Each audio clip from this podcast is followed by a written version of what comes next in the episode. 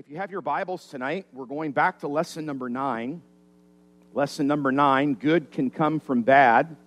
And two weeks ago, we started this and we only got through the introduction. Do you remember what is the main character of this lesson? Good can come from bad. Obviously, you know, God is the main character of everything, but uh, humanly speaking, do you remember what Bible character uh, where we're, we're going to look at with good can come from bad? I heard it, I think.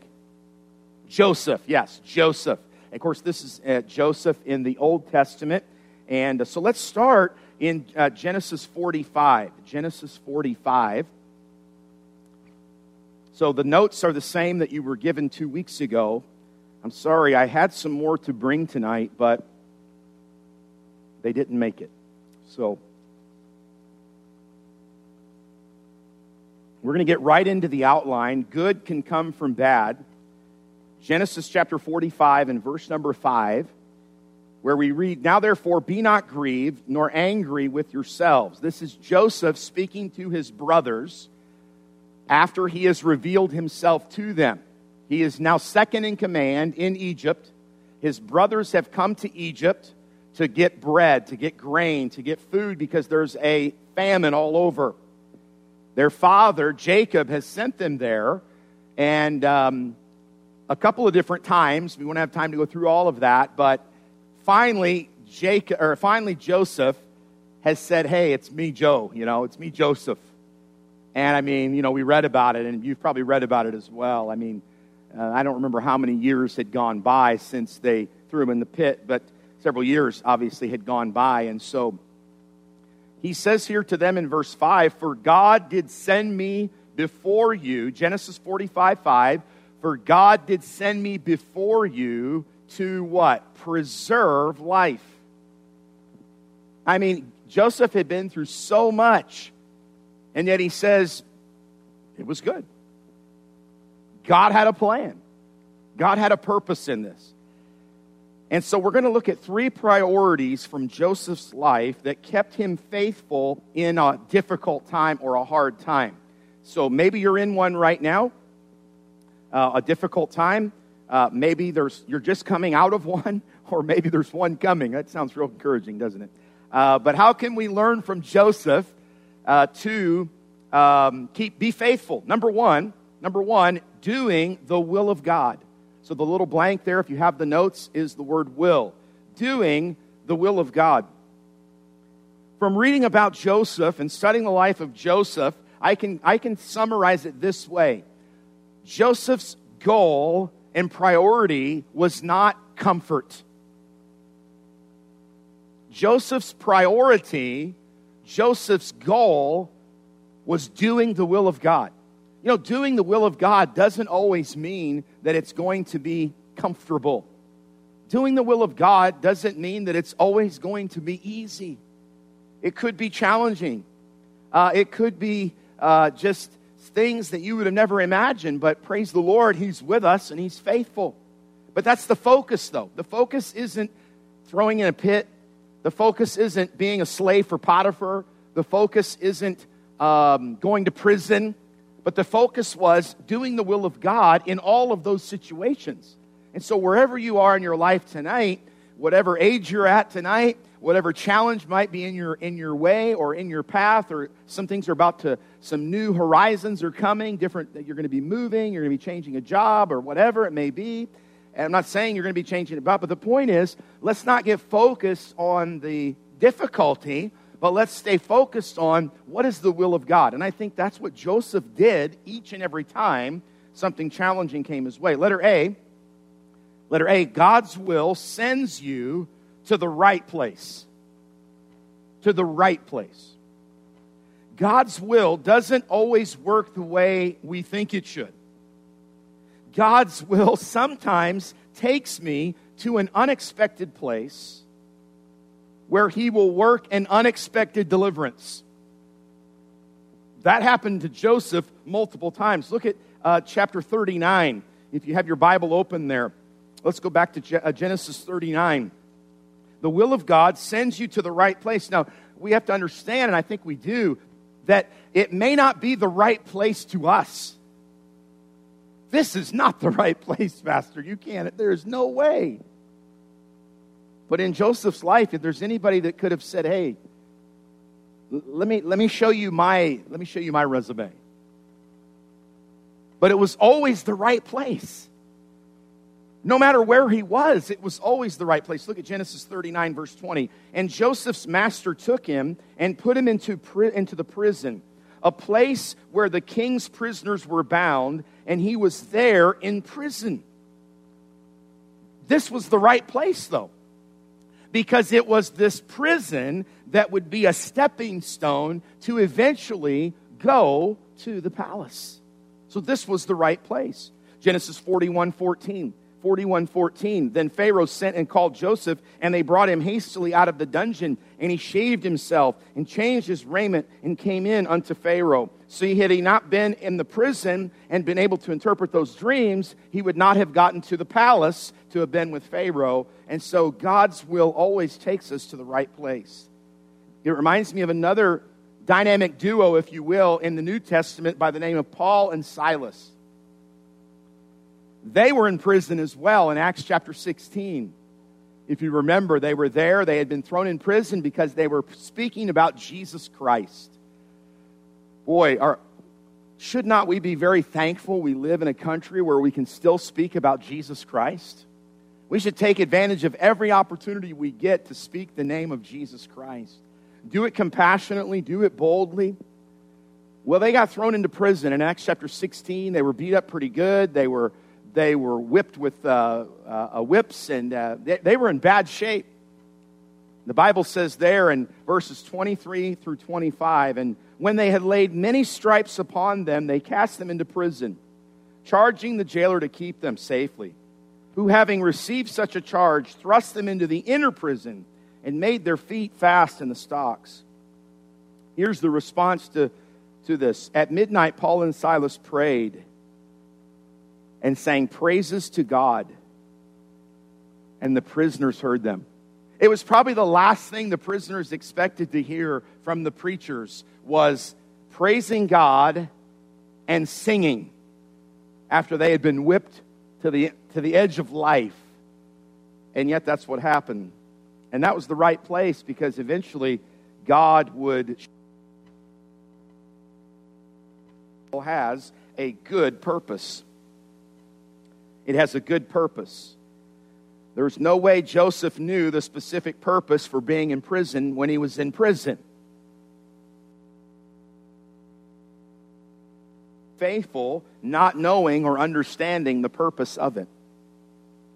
This was an interesting concept from this story. Let's turn back to Genesis chapter 40, and I, I want us to think about a specific phrase in verse 6 of Genesis 40 that stands out as we think about this story that God's will has a good purpose.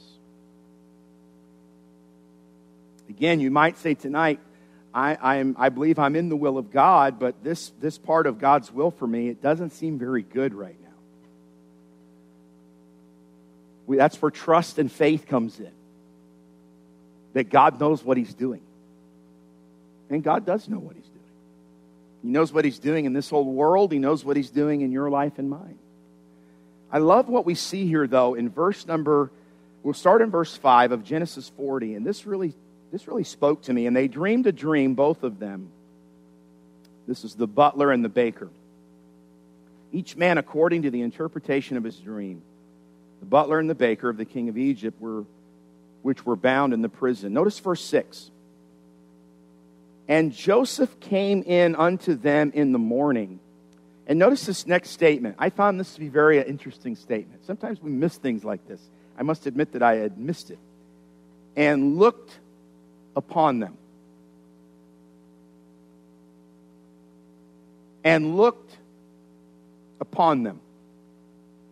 Here's Joseph. He's in prison because he was wrongly accused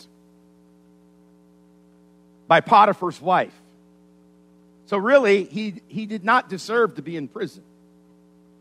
And yet, while he's in prison, instead of having his head down, you know, poochy lip disease, and woe is me, for I should not be here, Joseph's eyes looked on these other two, and notice what the Bible says, and behold, they were sad. This simple act of kindness. Really, there's, this is an act of kindness in Joseph's life. The last thing he probably was wanting to do was, you know, all of us, but then he's looking at somebody else. He could have been all wrapped up in Joseph, and yet he looks at someone else and he recognizes that they're sad. And notice what he does he engages in conversation with them. Do you know what I probably would have done? I probably would have looked at them, noticed they were sad, and said, Well, they're sad, and just kept right on walking. Because I don't deserve to be here. I can't believe God has me here. Wah, wah, wah, wah, wah. But Joseph was a little more grown up than me, and Joseph starts talking to them. What a testimony. I never really saw that before. Read this story so many times. And he asked Pharaoh's officers that were with him in the ward of his Lord's house, saying, Wherefore look ye so sadly today? How come you're so sad? I mean, wow. Talk about a mature man. Talk about someone who's humble. He doesn't deserve to be there, and yet he says, I'm going to take time to find out why they look sad. Why are they frowning? How can I be a blessing to them? Man, that just really was amazing to me. This simple act of kindness would later bring Joseph before the Pharaoh of Egypt. All because he didn't just keep walking by someone in need when he was in probably the most difficult time of his life. You know how easy it is to get stuck in my, in my difficulties? And it doesn't matter who I walk past. It doesn't matter if they're, you know, I don't know, dying or something. I could just walk right past them and, because, you know, I have a difficulty. Maybe, maybe you've been that way before, where your difficulty is the only thing you can see. And here's Joseph, and he says, I'm not going to let my difficulty dominate me. God has me here for a purpose. God has me here. I don't even know exactly fully why, but while I'm here, I might as well be kind to someone. And he speaks to them about their need. Wow. He, stay, he remains faithful. Why has God put you where God has put you tonight? Why has God brought you to this place in your life? You may not know the exact purpose, but it is our duty to remain faithful to Him in whatever place He has us because there will come a time when there will be a revelation. The song says we'll understand it better by and by. Sometimes it might not be till heaven. And I have to be okay with that. That I may not understand it completely until I'm in the presence of, the, of my Savior. And I need to be okay with that. Just in recent days, I think of people that we know and love that have said goodbye to family, some suddenly, some in just very traumatic ways. I think of the Trail family. Let's not forget to pray, pray for, the, for the Trail family. I still won't say a lot because we're online right now and there's still things that are ongoing in that, actually. Let's not stop praying for Jocelyn and the three girls and Stephen Jr.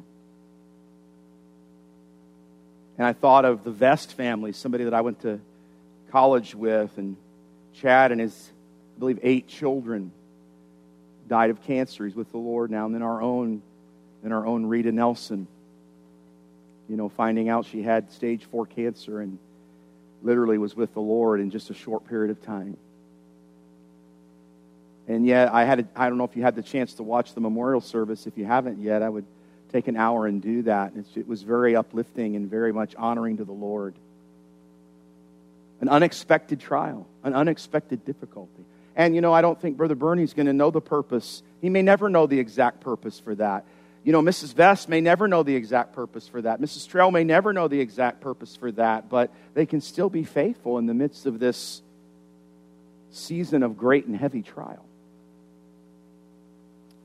Well, Paul and Silas, as I said earlier, they discovered the purpose of why they were in prison. If they had not been at the right place, they would have missed God's purpose. Acts 16, 25 to 31. We won't turn there and look at it, but uh, I'll just give you the quick, most of you know a little bit about it, but they're in there. Remember, they were singing and praising God at midnight, and all of a sudden, all the bars opened, and all the prisoners could have left. And the jailer in that day was responsible for those prisoners to the point that if any of them had escaped, it would, he would have to die for that. And all of them stayed behind. Prisoners stayed behind. Can you imagine that? And Paul cried with a loud voice in verse 28 Do thyself no harm, for we are, we are all here. And the famous verse, uh, verse 30, the jailer goes to Paul and Silas and he says, What must I do to be saved? How did he come to that question? He came to that question because he had just beat them to almost their death. If anybody shouldn't have been singing and praising God, it shouldn't have been them. You know, they should have been talking to one another and saying, This is not what we signed up for when we said we were going to serve the Lord. I mean, we signed up for you know the best chariot in town, and we signed up for the best sandals money could buy, and we signed up for the best robe money could buy. We didn't sign up for this. But that's not what they did. They praised God. You know what? That made an impact. That made an impact on that jailer. How in the world can you sing and praise God after what you just went through? How come you didn't leave this? And it spoke to them. Why? Because they were in the right place at the right time and because God had a purpose for it. As much as it's easy to say, and I'm not saying it's easy to live, I want to be in the place and for the purpose God wants me to be there. That's what I want to be. I'm not saying that'll ever be easy. It might be at a very difficult time. And I don't recognize what this purpose is all about, but good can come from bad. Good can come from bad. Okay, doing the will of God. We must we must hasten. Number 2. So we're looking at three priorities that kept Joseph faithful. Number 1, doing the will of God. Number 2, nurturing your walk with God. Nurturing your walk with God. We nurture our walk with the Lord by spending time with him this is not really talking about coming to church, although it's good to come to church.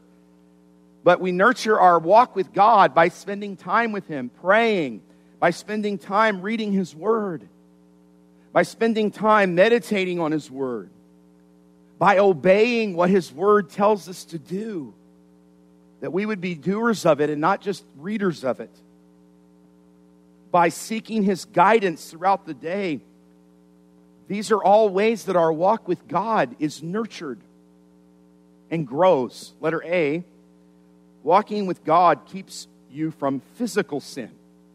Physical sin.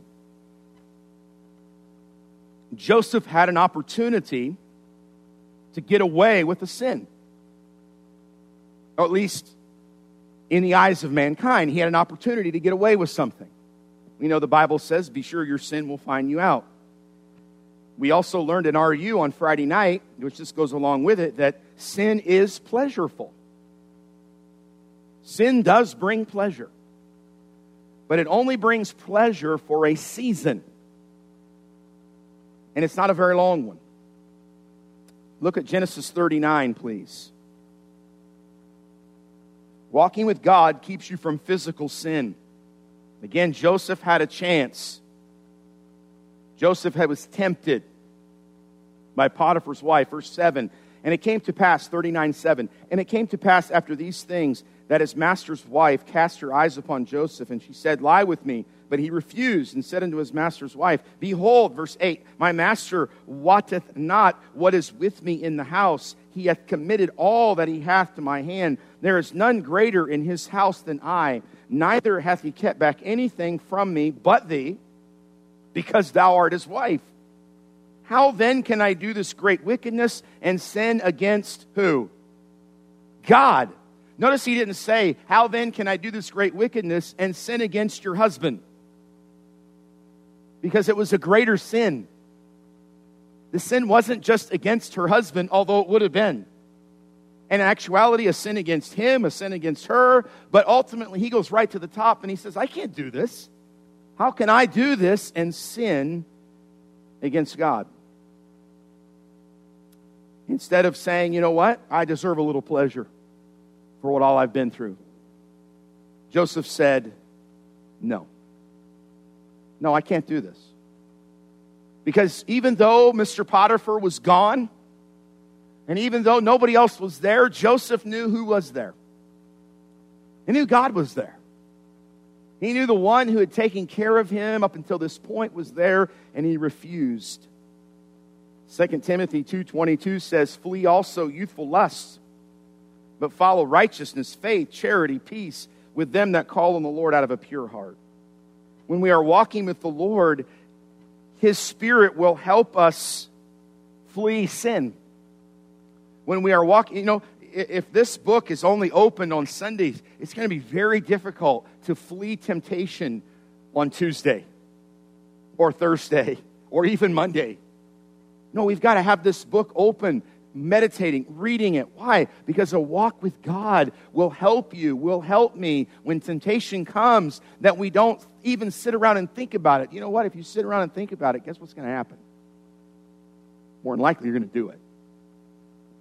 We don't want to get to that place where we start thinking about the temptation. We want to cast down imaginations and every high, high thing that exalteth itself against the name of, the name of Christ. We want to say, no, I'm fleeing this. I'm getting away from this. We want to start quoting scripture and get that thought, whatever it is, or get whatever it is out of our mind. Because when lust hath conceived, it bringeth forth sin, right? And sin, when it is finished, bringeth forth death. So let's not get to death. Let's not let lust conceive. Let's cast it down. How do we do that? We do that by our walk with that's how Joseph did it. Our walk with God keeps us from physical sin. Letter B, our walk with God keeps us from emotional sin. Joseph's walk with the Lord, please listen attentively. You have been already, so keep it up. Praise the Lord. Joseph's walk with the Lord kept him from bitterly holding on to the hurts of the past. If anybody could have just sat around and thought about it, it was him. He had so many hurts. So many hurts. And yet his walk with God kept him not only from physical sins, but emotional sins. You know, this thing of bitterness, and I know it seems like maybe we mention it occasionally in this series, but that's just the way the Lord has worked it out. But as we think about bitterness, bitterness causes heartache. It causes a present heartache and it causes a future heartache. Bitterness also disrupts and bitterness also destroys. God's grace kept Joseph from dwelling in a very painful past. You know what? If we could somehow bow our heads and close our eyes and say, How many of us have something in our past that's painful? I don't know if every hand would go up, but I think we'd have a lot of hands go up. That doesn't mean it wasn't painful. Joseph would say tonight, you know, yes, I, I, I learned how to walk with the Lord, and the Lord was with Joseph. Remember that over and over again. The Lord was with Joseph. The Lord was with Joseph. I'm not, I, I don't believe Joseph would say it wasn't painful. I believe he would say that it's painful. But I, would, I believe he would say, as we've learned, that the Lord was with. We have a, we have a choice to make.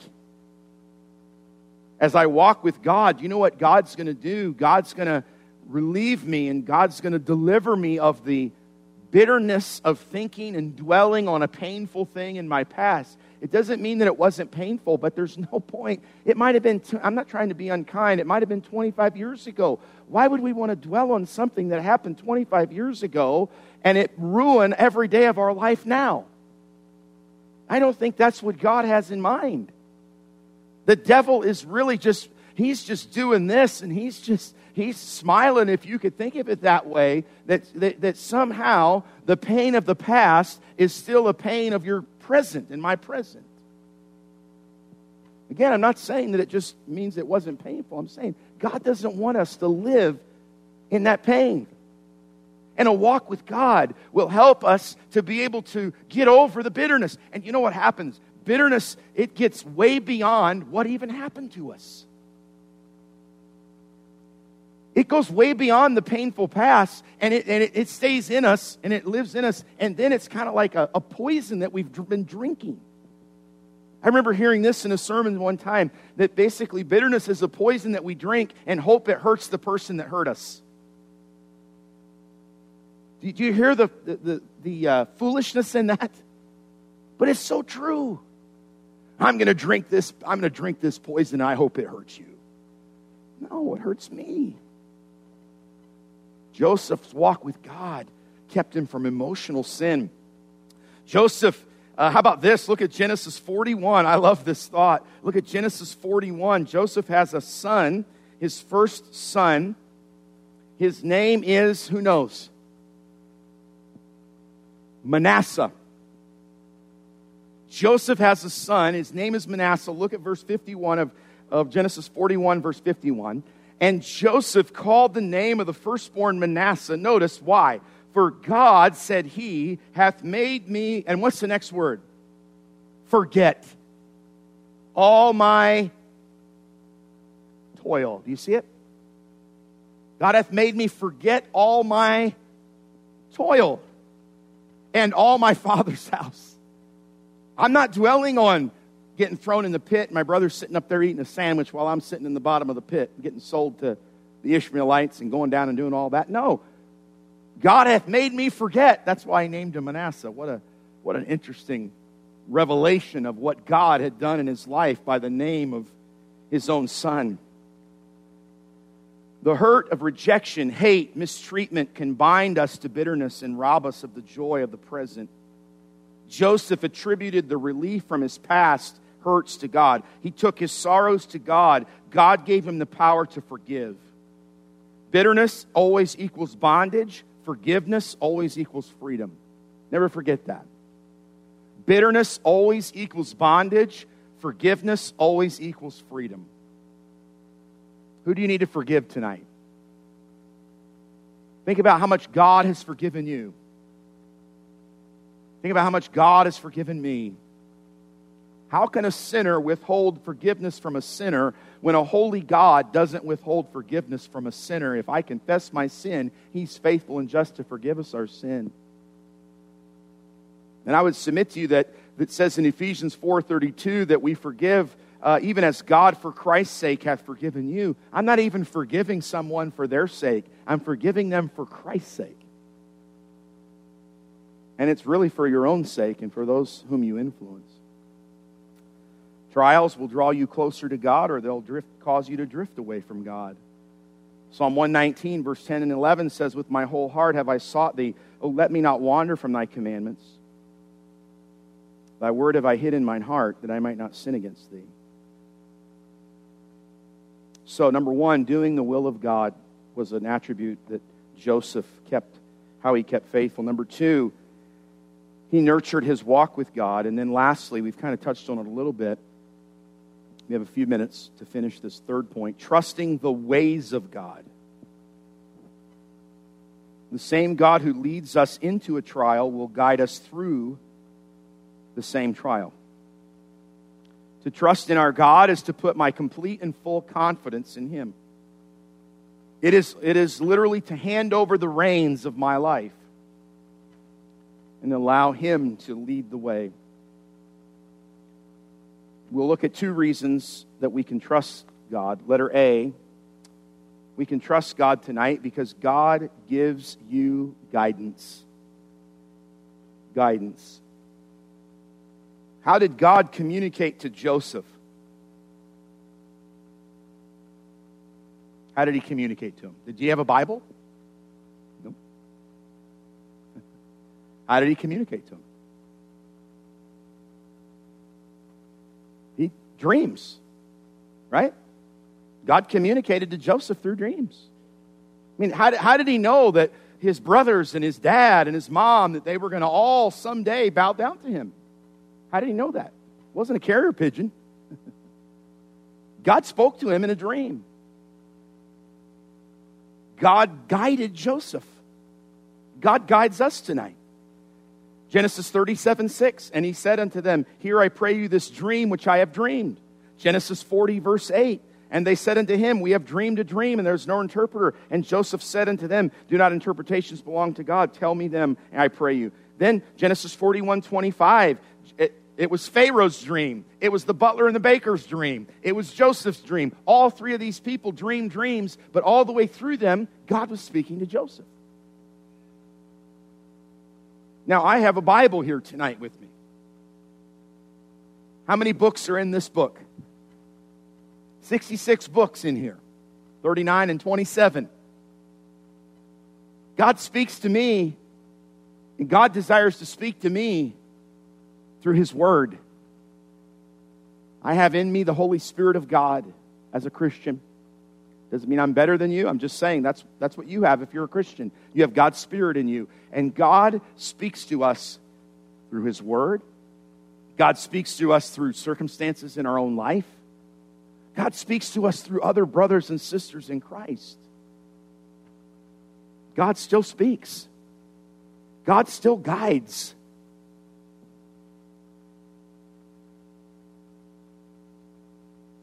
If we're not reading God's Word every day, if we're not meditating on God's Word every day, I don't think we can point a finger at God and say, God, how come you're not leading me?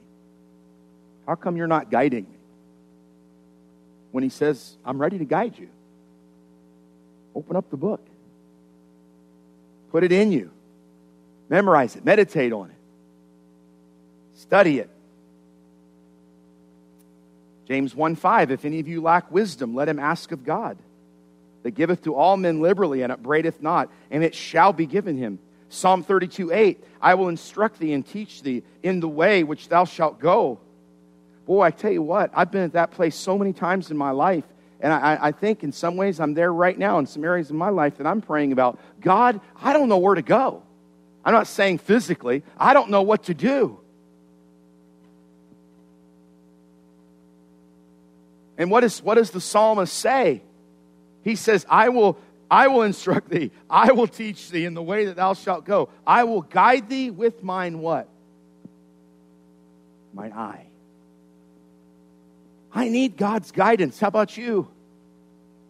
I need to know what is the will of God uh, for every day of my life. Look, every day is a gift. I have to admit to you, I've wasted so many days by just going and doing whatever I thought was best. Deliver me of that in my life, Father. Deliver me of that. I don't want to just do whatever I think tomorrow. I want to be led by your Spirit. I want to be guided by your Spirit. It's not that there's some big booming voice out of heaven that says, Ben, do this. But inside of me, I have the Spirit of God. I have the Word of God. And God wants to guide me every step of the way. God guided Joseph. I don't think Joseph has anything on on, on God or on me. I think I can have the same guidance, and so can you as a believer that Joseph had. How bad do we want it, though? How bad do we want to be guided by God? To be guided by God, we have to say no to where we want and what we want, though. No man can serve two masters. So many times I'm the master, and God is just saying, Ben, Move out of the way. I can't guide you when you're leading the way. That's so true. Psalm 16 11, Thou wilt show me the path of life. Yes, God, do that.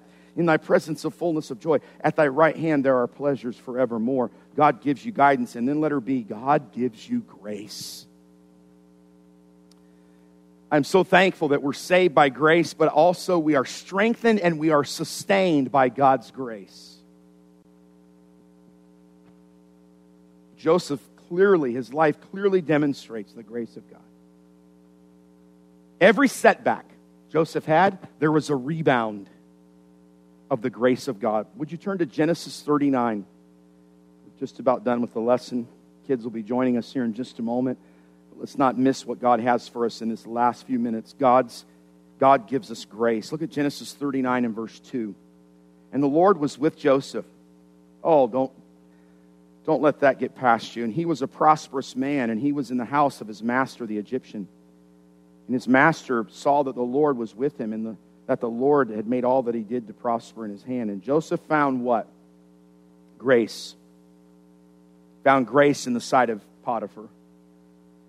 And it came to pass, verse 5, when the time that he had made him overseer in his house and over all that he had, that the Lord blessed the Egyptian's house for Joseph's sake. How about verse 21, same chapter? But the Lord was with Joseph and showed him what? Mercy. Gave him favor in the sight of the keeper of the prison. And the keeper of the prison committed to Joseph's hand all the prisoners that were in the prison. He was in charge. Whatsoever they did, there he was the doer of it. How about Acts chapter 7? Acts chapter 7.